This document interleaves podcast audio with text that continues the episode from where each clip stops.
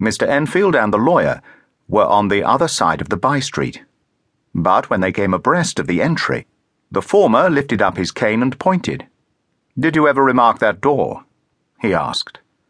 And when his companion had replied in the affirmative, It is connected in my mind, added he, with a very odd story. Indeed, said Mr. Utterson, with a slight change of voice. And what was that? Well, it was this way, returned Mr. Enfield. I was coming home from some place at the end of the world about three of a black winter morning, and my way lay through a part of town where there was literally nothing to be seen but lamps, street after street, and all the folks asleep. Street after street, all lighted up as if for a procession, and all as empty as a church. Till at last, I got into that state of mind when a man listens and listens and begins to long for the sight of a policeman. All at once, I saw two figures. One, a little man who was stumping along eastward at a good walk and the other a girl of maybe eight or ten, who was running as hard as she was able down a cross street. Well, sir, the two ran into one another, naturally enough, at the corner. And then came the horrible part of the thing. For the man trampled calmly over the child's body and left her, screaming on the ground. It sounds nothing to hear, but it was hellish to see. It wasn't like a man.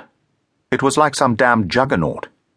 I gave a view hello, took to my heels, collared my gentleman, and brought him back to where there was already quite a group about the screaming child.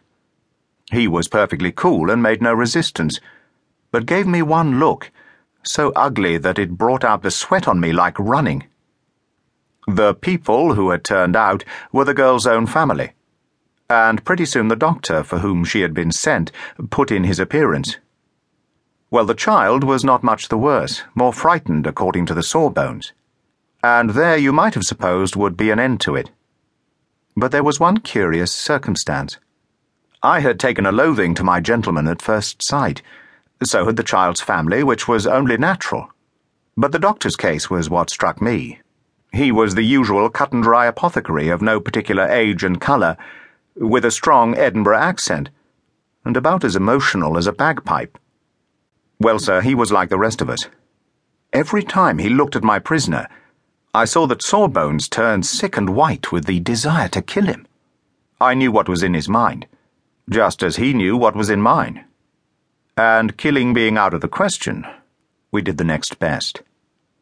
We told the man we could and would make such a scandal out of this as should make his name stink from one end of London to the other. If he had any friends or any credit, we undertook that he should lose them.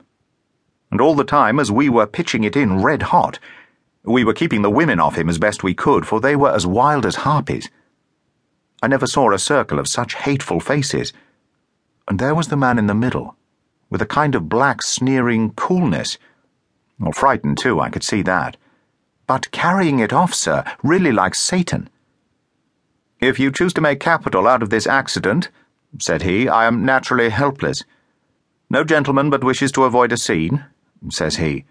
Name your figure. Well, we screwed him up to a hundred pounds for the child's family.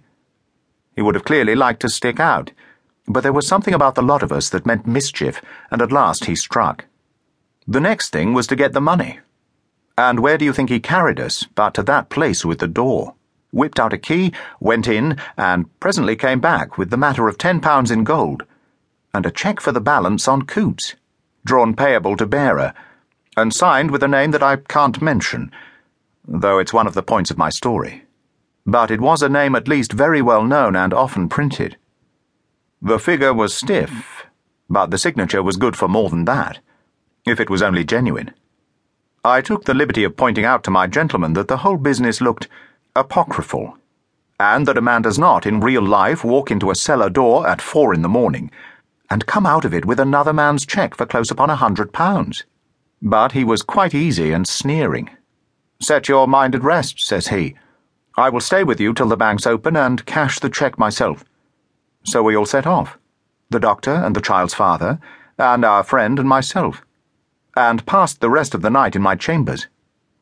And next day, when we had breakfasted, went in a body to the bank.